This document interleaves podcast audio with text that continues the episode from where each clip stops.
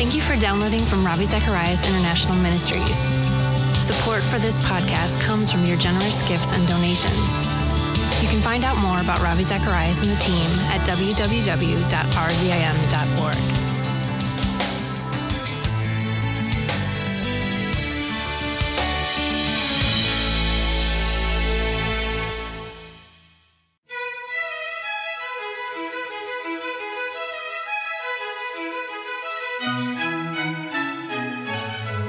My dear friend, tonight I want to tell you that Jesus wants to reach out and touch your life. He wants you to be picked up by Him in His tenderness, take you by the hand, rise you to your feet again. He wants to reach out and put the arms of love around you. Jesus Christ continues to be the most significant figure in history. We know how he is viewed today, but how was he viewed in his culture? Hello, and welcome to Let My People Think with author and apologist Ravi Zacharias. This week, Ravi begins to take a closer look at the person of Jesus Christ. His words and his methods were unlike any others, both then and now. What was it that made him so different? How did he challenge the views and values of his world? Let's listen as Ravi brings part one of his message Jesus as they saw him. I want to look at the life of Jesus in three different categories. It was the physicist Helmholtz who said, if you want to understand the nature of the eye, you must understand the properties of light. If you want to understand the nature of the eye, you must understand the properties of light. And the other day I was sitting thinking about this whole business of how people view things differently, and I came to the conclusion our biggest problem is that we look at life with our eyes rather than through our eyes. We look at life with our eyes rather than through our eyes. The eye is the instrument to see, not the instrument to define value. The definition of value comes elsewhere. You look into the mirror, but you go to the faucet to wash your face. And what we very often do is look with our eyes and define with our eyes, and hence the term materialist. We define ourselves as material beings from beginning to end. I want to look at Jesus tonight from three vantage points. And if you don't know him personally, please do yourself a favor please do yourself a favor. Try and reject my style. Try to blind yourself to the approach I am taking. Only try and weigh out whether what I'm saying to you tonight makes sense or not. So often we reject a message because we want to reject the messenger. If you can somehow do it, I want you only to hear the message and I want you to see what it is I'm trying to say to you. The first aspect of Jesus' life, I want to see him in the essential nature of his person the essential nature of his person. Who was he in essence? Jean Paul Sartre, the French existentialist philosopher who has made existentialism very, very popular, we've often hear the, heard the word existentialist. What does existentialism really mean? Existentialism, if defined philosophically, sounds more confusing. So let me define it most rigorously so nobody knocks me for it and then popularize the definition. Where it really says existence precedes essence, what it means is what I do determines who I am. What I do determines who I am. In other words, the Word of God tells me to behave a certain way because of who I am, existentialism reverses it and says, on the basis of what you do, you can define who you are. So you see, if I want to define life a certain way, I act a certain way. And it has really got the definition the wrong way around. Jesus' essence was the fact that he claimed to be the Son of God, claimed to be equal with God, and I want you to see him in two thoughts there in the essential nature of his person Number one, he was perfect in purity. Number one, he was perfect in purity. If I were to ask you tonight, would you please write a definition of purity? I think you'll have a very difficult time. The reason for that is this it's the same way if I said to you, could you please define nothing? You cannot define nothing because nothing by definition partakes of something. When you use the word nothing, you're really saying no thing. And so nothing is defined as the absence of something. And that is exactly the problem we have with the word purity, too. If I say to you, I am a pure individual, you will go away assuming there are some things he doesn't do, there are some places he doesn't go, there are some thoughts he doesn't think, there are some habits he doesn't espouse. You will define my purity in terms of the absence of something, and legitimately so. Let me have you focus your attention on this scene. I had one of my students in drama do this once, and he held the audience in spellbound silence. He portrayed the transfiguration scene, and this is the way I'd given him the scripture to portray it from the readings in a book that I'd read and a record that I'd heard. There's a man living on top of Mount Tabor in the mind of this particular writer using his imagination, and the man is calling himself Elion. He pretends to be a hermit living at the top of Mount Tabor. And he says, as hermits, we are accustomed to seeing visions and dreaming dreams. He says, but when I woke up this morning, I was going to see something that was not a vision, that was not a dream. It was something that jolted me into reality.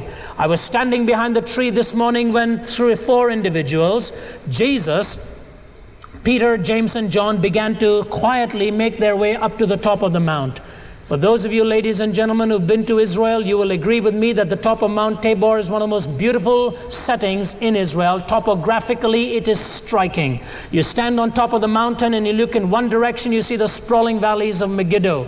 You look in another direction, on a clear day, you'll see the spires of Nazareth. You look in a third direction, you'll see the calm and the lovely waters of the Sea of Galilee. You turn around and you look at the fourth direction, you see the tender and the gentle curves of Mount Hermon, snow snow capped for so much of the year. And as you look around all of this, and a quiet cathedral stands atop Mount Tabor today, I, I, was picturing with this man, imagining himself to be Elion, what really happened. Jesus, Peter, James, and John gently making their way to the top of the mountain, and Elion is watching them. He says Jesus was talking to them, instructing them in many ways. Then Jesus left the three disciples, moved to the top of the mount all by himself. And he says, all of a sudden, the body of Jesus began to glow with an incandescent radiance, a whiter white the human mind could not conceive. And as the body began to glow whiter and whiter and whiter, suddenly the heavens were rent in two, and I saw two figures descending into the presence of Jesus. And I had barely enough strength and breath in my body to cry out the names of Moses and Elijah. But no more had these two men descended when I fell prostrate onto the dust of Tabor. All I had seen was Moses and Elijah descending, Jesus' body beginning to glow, and as I fell face down into the dust of the earth, suddenly I heard the voice of Almighty God reverberating through the valleys below, crying out, This is my Son, listen to him. When I think of Jesus, ladies and gentlemen, I think of that transfiguration scene. And if I were Peter, I would have done exactly what, what he did with Jesus. And many times I feel that way. This afternoon, turning on a television program for a few moments, watching a fellow being interviewed mentioning the name of God. I said, Who is this fellow? And then he starts talking about the reason most people fear death is because the Christians have caused that fear. He says, I don't believe in any of that. I'm not a humanist, I'm a deist. Those are the kinds of boys I'd love to take on in a debate who only know how to slam something, never know how to defend theirs, who only know how to break eggs, they never know what to do with them.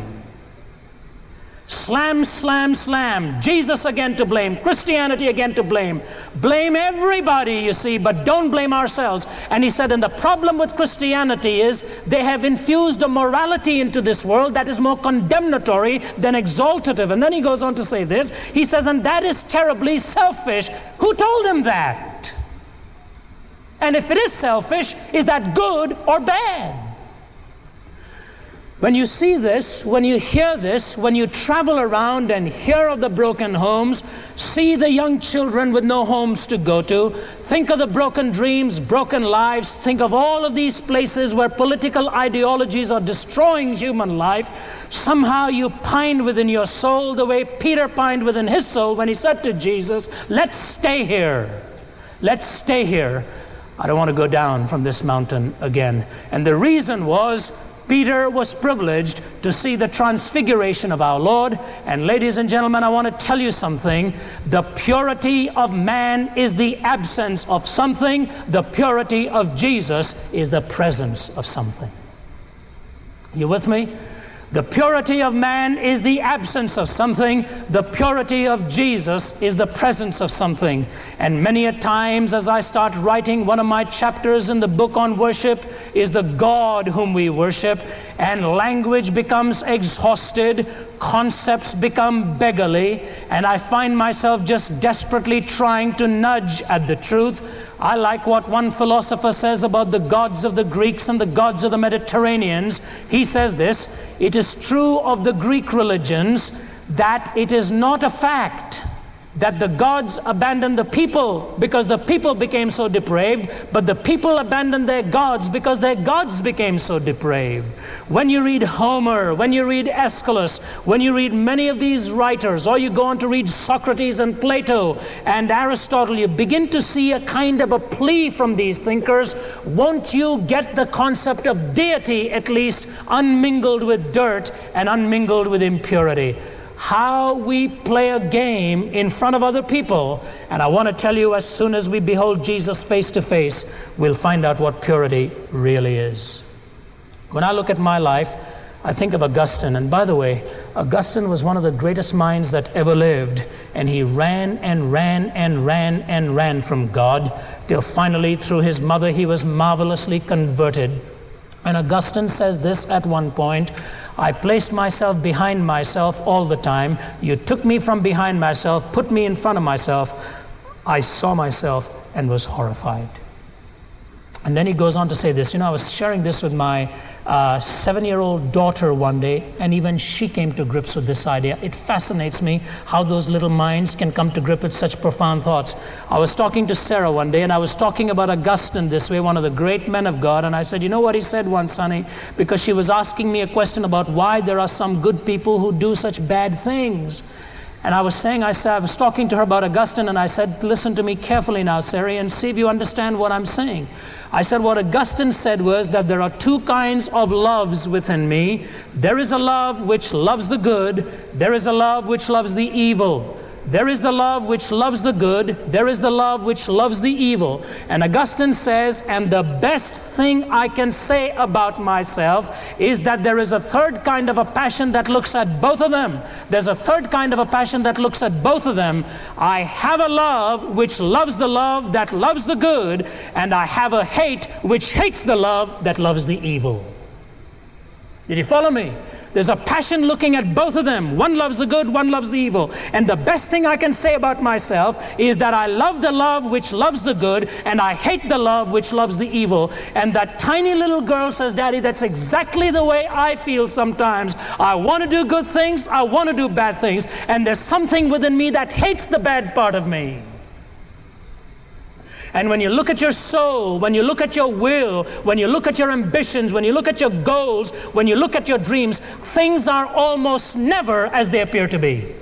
Things are almost never as they appear to be. And some of you sitting here tonight may be close to other people who haven't got the faintest clue how impure your life is. May I tell you tonight, there's something wonderful about the fact that you can bring your impurity and turn your face towards the living God because when you look at God, you're looking not at the absence of impurities, you're looking at the very presence of purity. There's a second quality about his essence. Number one, perfect in purity. Number two, he was a model in charity. He was a model in charity.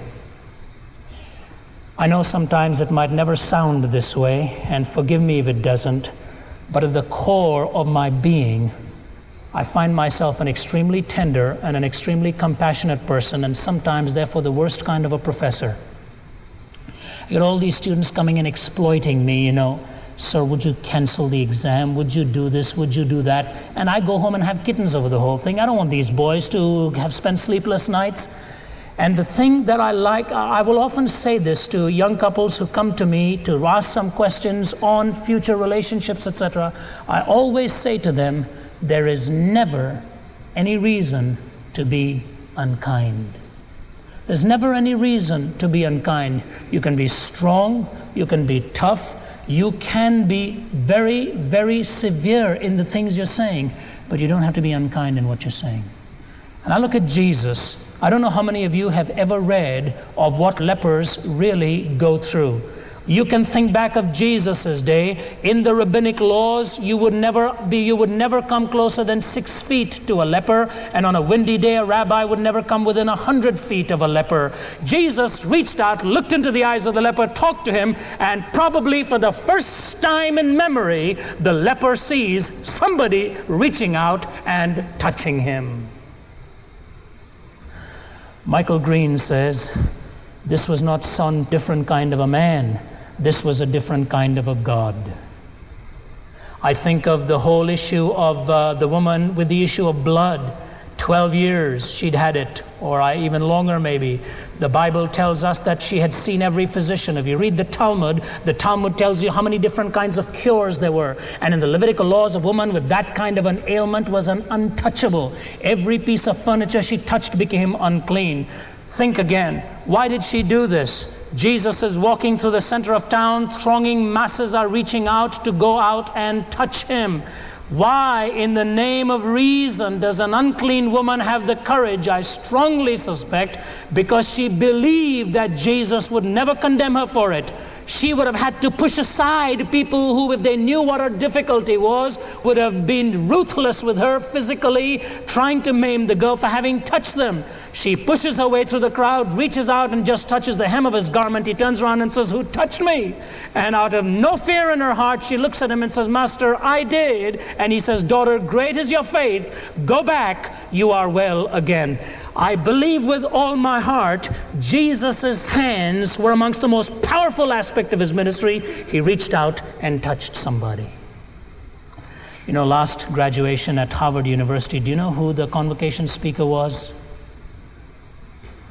Mother Teresa. She delivered the challenge in graduation. Do you know what she spoke on? Virginity. Here are these brilliant Harvard grads sitting and almost laughing under their breath that this silly woman, garbed in some kind of an, a non elaborate outfit, standing there with crouched shoulders and a, and a face that is completely wrinkled, talking to brilliant Harvard grads about retaining their virginity. And they were just sitting there, probably not even paying attention to the depths of what she was saying, unknown to Teresa, unknown to the crowd. There was a group of Indian children in the Boston area who had heard Teresa was in town and who had been rescued by her in the streets of Calcutta. They pleaded and begged their parents to take her just so they could see Teresa. And they were told to wait till Teresa had finished, and they were out there in the wings and the columns. And this gentle woman, unable and not even knowing what was awaiting her, as soon as she finished her speech, and with this, this uh, Yugoslavian woman with her hands folded with the Indian greeting, thanking them for the privilege given to, to her to address them, all of a sudden the little children could wait no longer. They knew she was finished. They burst through the side of the wings there, and one by one, just leaping out into her arms as she clutched them to her bosom, suddenly recognizing so many of them. And then the Harvard graduates rose to their feet and gave a thundering applause and an ovation that almost seemed like it was never going to die. That whole message suddenly lived because they had seen her hands. My dear friend, tonight I want to tell you that Jesus wants to reach out and touch your life. He wants you to be picked up by Him in His tenderness, take you by the hand, rise you to your feet again. He wants to reach out and put the arms of love around you to give you that significance that even a tiny little baby needs that is unable to converse linguistically. Somehow, when those arms are put around that child, and gradually the fidgeting stops and the body begins to relax, and within moments that child is asleep. Come unto me, says Jesus, all ye that labor and are heavy laden, and I, says he, will give you rest. Perfect in purity, a model in charity. The second major thought, and very quickly, the definitive nature of his ministry, the essential nature of his person, the definitive nature of his ministry. Jesus was a preacher. I keep telling my students this 10 times a day say to yourself, Jesus was a preacher. Jesus was a preacher. The rabbis sat down and taught. Jesus stood up and preached. Jesus in Mark 138 says, Let us go to the next towns that I may preach there also. He was a proclaimer. He was a student. He knew rabbinics. He knew the languages, and he would use it very, very powerfully. He had the style and the stance of a prophet. He used his tongue like a weapon to carve out people before their eyes so they can see themselves. And I like the way Jesus uses words. Ladies and gentlemen, there is a massive difference between the use of fine words and the fine use of words. There's a massive difference between the use of fine words and the fine use of words. Listen for a moment. I think the, the language can be so beautiful, it can lift you into, into standard areas that you really can't dream of. And by the way, I believe words are more descriptive than paintings are. A good word is better than a thousand pictures. I'll demonstrate that for you. It won't take me more than a minute. Listen. W.E. Sangster, the British preacher, he says he was at a garden party, and then he says this I just picked up myself a glass of punch when all of a sudden, out of nowhere, this dainty but bulbous woman ballooned towards me. This dainty but bulbous woman ballooned towards me. Can you draw that? If you do, do you know what you'll do? I don't know what you do. This dainty but bulbous one ballooning towards you, you will force your view of reality in one way by that picture upon me. But when Sangster says this dainty but bulbous woman ballooned towards me, my imagination goes to work and I do with it what I choose. The picture forces me to think in one way. Look at, listen to P.G. Wodehouse, that uh, writer describing his sidekick Jeeves bringing in a reluctant visitor. He says he brought in this reluctant and scrambling visitor and shoveled him in to my apartment. Shoveled him in. You can't draw that. And if you think you could draw both of those, I dare you to draw this. It is given, the credit is given to Alexander Pope, talking about the conversion of water into wine I want to tell you this is a masterpiece. Listen. He says, The conscious water saw its master and blushed. That beautiful? The conscious water saw its master and blushed. Words, passion, reality. Do you realize that some of you are going to enter into the kingdom of God because one night this week you were here and heard a couple of fellows talking and singing something. How is it? It's because words are reflective of reality, and when the right words are used, reality is clutched at and it changes the entire dimensions of your life. That concludes this week's program on Let My People Think. You've been listening to Ravi Zacharias in a message titled Jesus as They Saw Him. If you'd like to purchase a copy of this broadcast, order at rzim.org or rzim.ca for those listening in Canada. The modern rejection of God has increasingly become not so much a matter of his existing, but a matter whether or not his existing really matters. With our busy lives, we have condensed morality to, quote, living a good life, arguing, surely if there is a God, he will not punish a good person for honest mistakes. But honestly, why is this all we are willing to think about? C.S. Lewis once commented that what distinguishes humans from animals is the human desire to know things, to find out what reality is like, simply for the sake of knowing. The question posed to me again and again across campuses, across religious traditions, across the globe is this Can't a person lead a good life without Christianity? But, friends, this is not really the question. The question is do I need to bother with Christianity at all? Can't I evade the issue and get on with just living a good life? These questions mark our very real intention to avoid that fearsome knock on Christianity's door, the knock that would make certain there is or isn't someone on the other side. It is a deliberate attempt not to know whether the Christian faith is true or false because of the uncomfortable predicament if it does turn out to be true. How is this an honest mistake? You see, rejecting Christianity on the grounds that it might not matter is by no means an honest mistake. You may not know whether or not you want to become a Christian, but you do know you are interested in living a good life. Living a good life is a mere shadow of the reality you were made for. Morality is a mountain we were not meant to climb alone. We may reach a certain point, but we will lack the vision needed for the truest part of the journey. You see, in God's economy, we learn of a very important truth. One cannot really be good until one is first redeemed.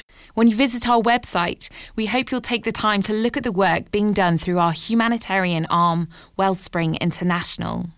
Through your prayers and support, we are able to help organisations that assist women and children in need. From an orphanage in Africa to housing and jobs for women caught in sex slavery, Wellspring International is at work showing God's love to a hurting world. The mission of RZIM is to reach and challenge those who shape the ideas of a culture with the credibility of the gospel of Jesus Christ. We need your prayers and financial support to continue in our goal and hope you will consider partnering with us. To donate, you can click on the donate tab on our website or call us at 1 800 448 6766. We'd also love to hear your comments about our radio programmes, questions you may have, or prayer requests you'd like to share. You can email us at radio at rzim.org. When you contact us, be sure to let us know what radio station you're listening to. Let My People Think is a listener supported radio ministry and is furnished by Ravi Zacharias International Ministries, Atlanta, Georgia.